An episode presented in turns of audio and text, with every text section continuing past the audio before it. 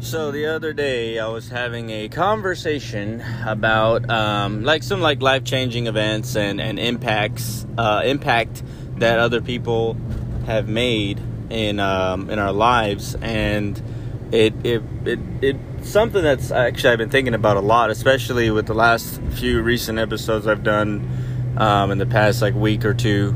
Um, it made me realize that like the way we're brought up by our parents is uh, huge. It's it's a lot more impactful than we think, and then also it's something we consider when we also become parents.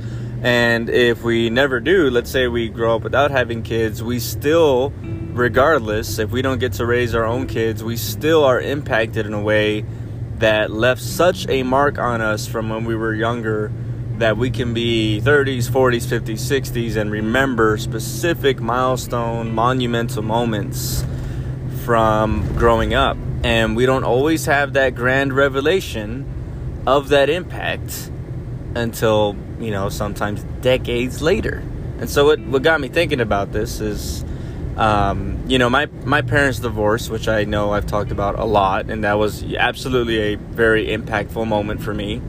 Um, also, like a, a, I mean, when I say monumental and milestone, you usually think of something positive, but I guess what I'm really getting at is is the impact. You know, the impact behind of that event. And so, even though they divorced and I have a great relationship with my parents today, that did something. Obviously, did a lot more than just one thing. It did it did a lot to me, but I met other people that kind of fulfilled those roles of like another mom or another dad in my life. And that that has continued. Now now that i'm older you know i don't latch on to just anybody who's like 20 plus years older than me and like oh you're you're like my mom you're like my dad. But at the same time when someone is close to my parents age i can't help but like I, have there's something in me that that um, the way I treat my parents is kind of how I will treat someone that's in close to their age. For an example, if I run into someone that's in their uh, you know late 50s, early 60s, I can't help but feel to express uh, some form of concern if I feel like they're not taking care of themselves. Like if they, if I feel like they're they're eating incredibly unhealthy or they um, they just don't care. Like they don't care about what happens to their body or they don't they, they or they try to do like these things that maybe someone younger should be doing. And what i'm getting at is like lifting heavy objects or you know trying to take on things. And I, i'm not trying to say they're like incredibly old and brittle and they can't do anything. I'm not that's not what i'm saying. What i'm saying is that if i see my dad doing something part of me is like ah oh, dad don't worry about it. I'll get it and he's not even that old. But there's something in me that's like no no no. You know let me do it. You sh- you chill out. You know you just sit back and i don't want you to sweat. And i kind of feel like that for other people. And that's that's just because as i've gotten older that's something that's been put into me that i don't want them to to be all like out of breath and, and sweaty and, and beat up. You know it's like no I'll, I'll do it. You don't have to worry about it. And of course it's because in the back of my head is like I really hope someone does this for me when I'm older. like as I as I've gotten older, I'm not I'm not super old, but still, even just in my 30s, I look at these uh, younger people in their late teens, you know, to uh, like the higher teens to mid, uh, early 20s, and I can't help but think like, hey, you're gonna help me out. If I'm doing something, you're gonna you're gonna jump in and help me. And what I'm referring to is like when I'm doing something for ministry or like uh, lifting heavy objects or whatever it might be, you know, I'm, I'm like, yeah, you know, you're you're around, you're gonna get off your butt, and you're gonna do something. But I wouldn't expect that from somebody who's older. You know, again, it's like, and so anyway, kind of going back to what I was referring to with impact, um, I do feel like when we're growing up, what could just be regular, normal, everyday life for us, when we start to run into other people and find out what is normal for them might be incredibly weird for us. Like, I'm trying to think what could be a good example of this. Um, perhaps you're listening and you have all kinds of examples you can think of, but I'm struggling to think of one right now. But I know there's like certain things that maybe you and your family did growing up, and then you found someone like a friend of yours and they came over and they saw you doing it like it's normal and they're looking at you like what in the world why does your family do that like and it's not always like cultural or traditional. Sometimes it's just like you just kind of just started doing this you know? Um, i guess one thing i can i can think of is um, now of course my christian friends understand this but not everybody would understand that when we sit down to eat me and, and my family i pray over the food you know? And I, it's like a real quick thing. You know, I don't spend like five minutes praying, but I, I just do like a quick, you know, thank God for the food and the, the I usually will say like thank you for our family or our household and I'll pray for our family and then I ask for God to bless the food, you know, something along those lines. And um, it's real normal for us, but it could be for other people looking at that like I don't do that. I don't. Some not everyone says grace. Now again, like if you're Christian, that's like it's kind of like it just comes with the package. It's something you do.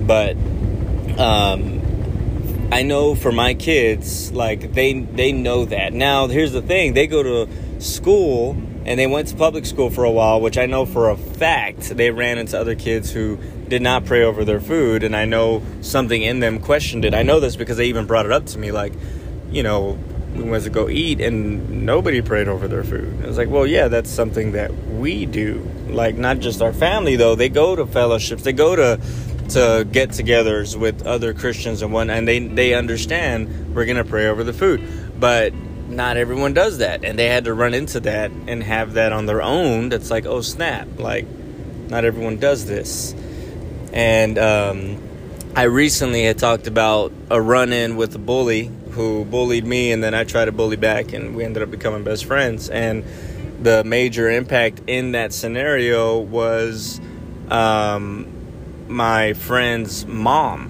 who very much I looked at like a second mom for years.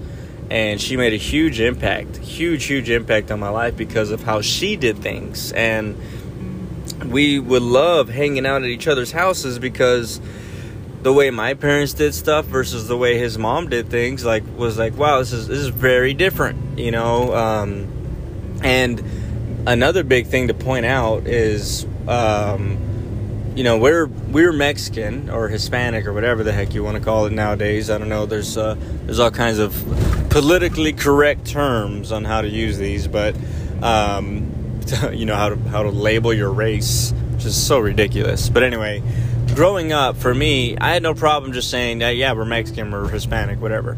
And it wasn't a big deal. And so uh, my friend, he's black. And not only black, but they also were completely different religion and everything. And I, I was like very, like, I saw all of that right in front of me. Like, I saw how they lived their life, I saw how they they treated their like they had a culture you know and they had traditions they followed stuff that i never did and I mean, I got to see it right then, and you know, part of me wanted to be a part of it. You know, not just because it's like, well, I mean, you're doing it, I want to do it. You know, and um, and then you know, vice versa. Like they started to learn what we do as uh, Hispanic culture, I suppose. Which because I I grew up with it. I, I I hate to say this, but I don't have anything that's like, oh yeah, like I'm so you know Latino culture. I have all these things that I love about my culture or race or whatever.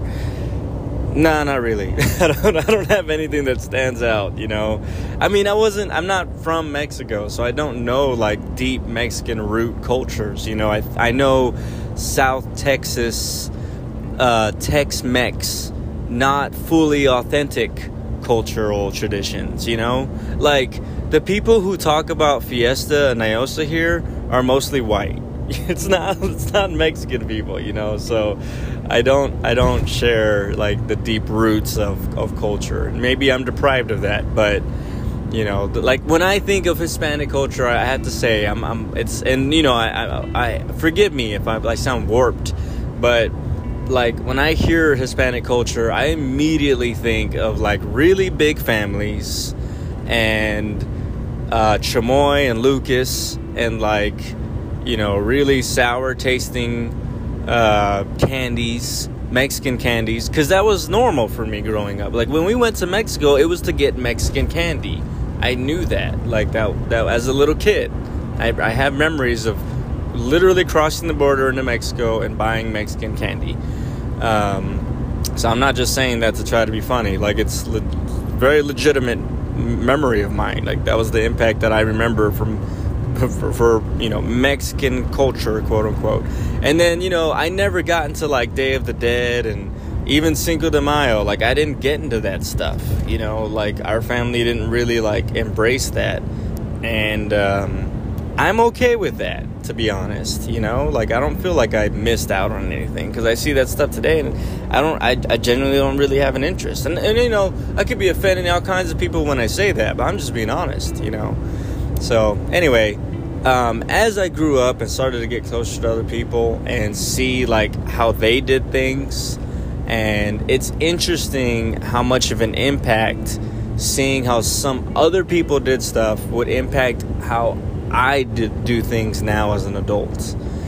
And because um, as an adult, you can make your own decisions. In fact, many times if I'm ever in a debate or argument or if I'm asked my opinion about other people's choices, almost like 9 out of 10 times you will hear me say the phrase, "Well, you're an adult, so you just do whatever you want." Because part of me is like, I can't tell you how to live your life.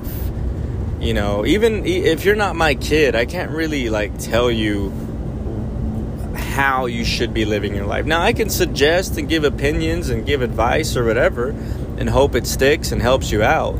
But for adults, it's kind of like you, you got to find you. You got to find yourself and make your own choice and make your own decisions in life. And if you are a young adult, which realistically, adulthood, at least mentality wise, should start taking place around 16 or 17 years of age. As young as that, you should start realizing you got to start making decisions for yourself. And it's going to be the impact that was made by people who raised you, not just your parents. It could be your grandparents. It could be teachers that stood out. It could be uh, preachers. It could be. Um, it could even go. This is sad and tragic, but it could even be social media. It could be whatever you allowed yourself to completely give yourself to that made impact to you, and then decades later, you are who you are. I mean, uh, think about this. We now have parents today you know that are they they want to be cool and unfortunately back in like let's go a few decades ago to be cool a cool parent a few decades ago was to like you know let your kids stay out a little later how edgy you know how edgy of you and how cool of you like to allow your kids to hang out with their friends and and you know kind of like support some of their decisions but today the cool uh, parent is like accepting tattoos and accepting piercings and accepting like these strange, strange things that I, I don't feel fully comfortable talking about. But I mean, and then you know, this is this. I feel like I shouldn't even bring it up. I almost feel like it's gonna like kind of. I don't know. I don't know how to say it. I don't know how real I want to be, but um, I feel like it's gonna put a damper on the whole episode. But I mean, parents like they're pushing their kids to make such intense decisions as children. And yeah, I'm, I'm talking about like gender and like stuff that kids should not be thinking about, you know? And it's sad, man. It's sad because that is the kind of stuff that will impact kids for the rest of their life.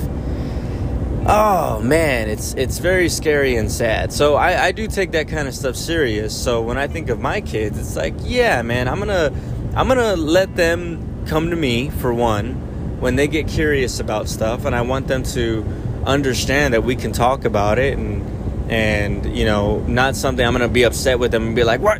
Who told you that? How? Why are you asking me that? You know, because they don't know any better. They're learning for the first time. It makes no sense for me to like get mad at them and be like, How dare you bring that into my household? Asking those curious questions. You're a robot. You should only think one way. And if you think any other way, what's wrong with you? And I can't believe that. And then discipline them. And then they're scarred for life. And then they reach adulthood and they remember that. It, stay, it stands out to them. Like, oh, my dad never talked to me about that stuff because he said it's wrong and I shouldn't be thinking about it. And now they're an adult. It's like, well, you know what? I am going to think about it. And then that inner rebellion, like we all have, all of a sudden is like, I'm not just gonna think about it, I'm gonna embrace it. I'm gonna, in fact, I'm gonna go right for whatever this stuff he said was bad, you know? It's not what I want for my kids. And so um, I'd much rather them be curious and ask me questions, and even if it is the hard stuff, uh, you know, the innocent hard stuff is like, where do babies come from? And um, why do mommy and daddy kiss so much? And I don't know, stuff like that. But then there's other stuff that's like, ew, it's uncomfortable. And it's uncomfortable because of sin in the world, you know, and like when uh, they make, so like, I've had this where my kids will make an obvious statement like, well, boys should only dress like boys and not like girls. And what they're referring to is men who dress like women, you know, and because that that's a real thing today. And the, the idea is like, hey, it's 2022, just be accepting and um, at some extent that's how it starts.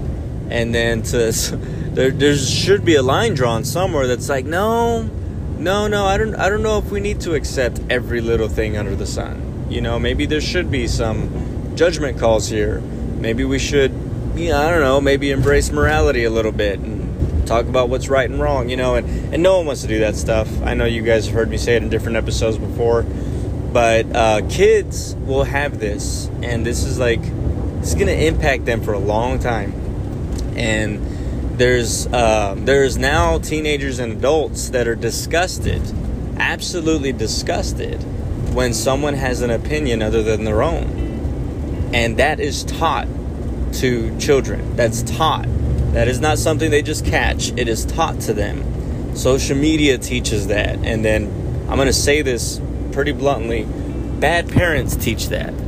Bad parents teach that you're supposed to get disgusted and absolutely abrasive, just, just you know, absolutely like outraged. You know. Now, I I get vexed like anyone else. You know, um, who's trying to do what's right, and someone steps in and says, "How about we just do what's wrong all the time and uncare, not care about what's right?" I get upset like anybody else does and I have to make stands for my my family the way I need to. But get this, because of the stuff I went through growing up, it impacted me enough to know blowing up doesn't always win. You know, causing like getting getting explosive and, and, and yelling at the top of your lungs and saying, "No, you're wrong, I'm right." That doesn't always win. In fact, more often than not, that's how it, the, an argument is approached. It's it's brought to you in that that manner of what I say is right and whatever you say is wrong.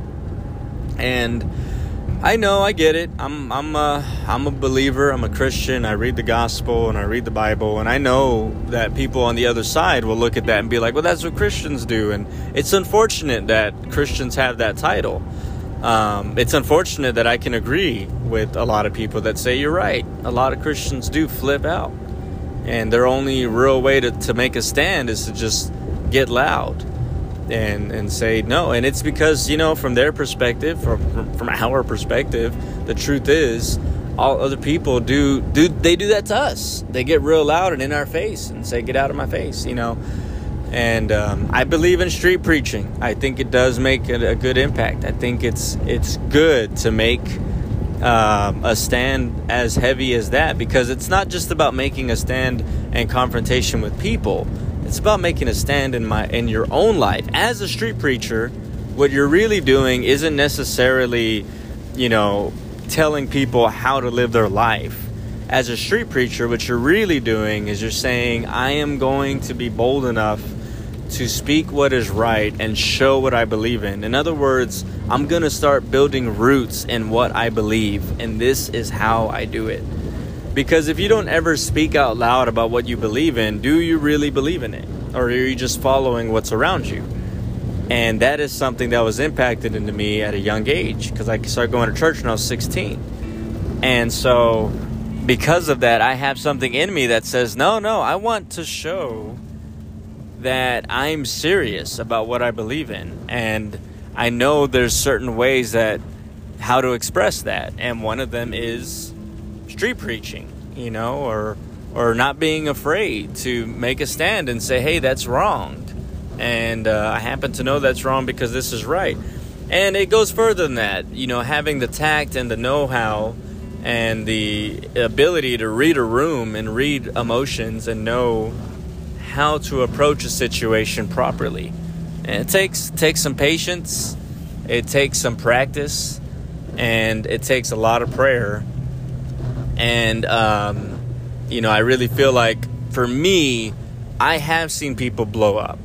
I have seen explosive uh, personalities. I have seen um, I've seen some bad stuff, you know, and because of that, it's like you know, it doesn't have to be like that all the time.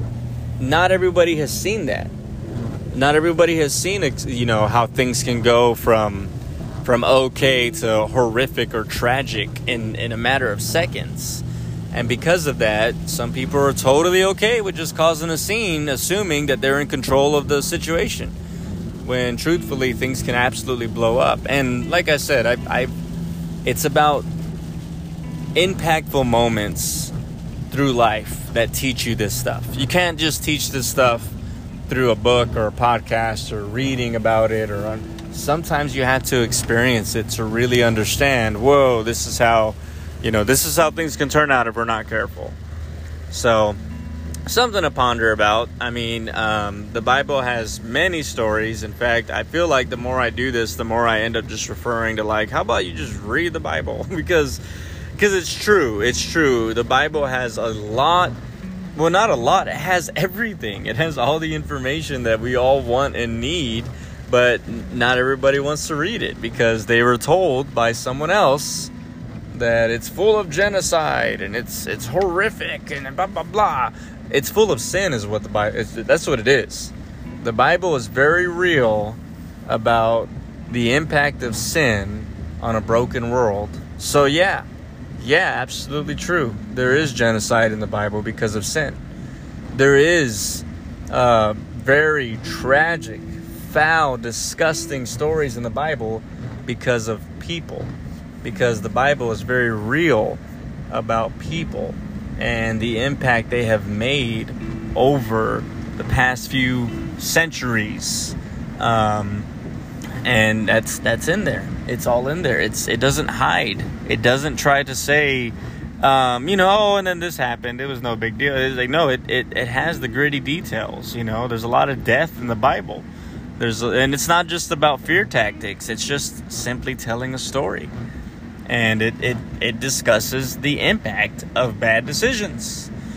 So, anyway, um, for me, I, I, I have many, many moments in my life where I feel like I have been impacted in a good way and in a bad way. Ooh, did you hear that? I hope that made the recording that like lightning and thunder struck right when I said a bad way. That was amazing. Anyway, hopefully I didn't kill that moment, but um, yeah, I mean, it's it's I know what it's like to go through go through life when it feels like everything's great, and then go through life when everything's falling apart. And I have a prayer life, I have a Bible I can read, and a God I can trust that helps me get through life when I'm hit with things that I'm not fully, you know, understanding of or have no control over. Not everyone has that. And I pray for you. You know, I pray for people to read, to, to not be afraid to open the Bible up and actually read what it says instead of listening to some kid talk about how, you know, horrible the Bible is. And, and here's a big one how, uh, how much it contradicts itself. You know, people who say that, for one, don't know what they're talking about because they're not reading it. And then, secondly, it's like opening a book, going to page 5, and then going to page 25, grabbing a sentence that sounds like they intersect with each other and be like, man, in page 5 it said this, and then in page 25 it said the exact opposite. Can you believe that? This book, my gosh, what was the writer thinking? He just, you know, he can't make up his mind. And that's what happens when people talk about it. And then when you get people that say they read all of it, well, here's another one. I've said this many times, and I'll finish with this one. If you're not trying to live for God, you're not going to understand the Bible. So if you're reading the Bible without living for God, bits and pieces will jump out at you. But it's like getting pieces of a puzzle that you can't fit together because you don't have all the puzzle pieces. And if you want to open the box with all the puzzle pieces, you got to start trying to get it all together. And What I'm getting at is if you're trying to live for God, as you read the Bible, you're, you, it'll be a lot more than just little pieces jumping out at you. It'll be direct revelation that's helping you out with all of the different impacts of life that have happened over time. Anyway, that was my thought for today. So I'm getting rained on, so I need to get out of here. But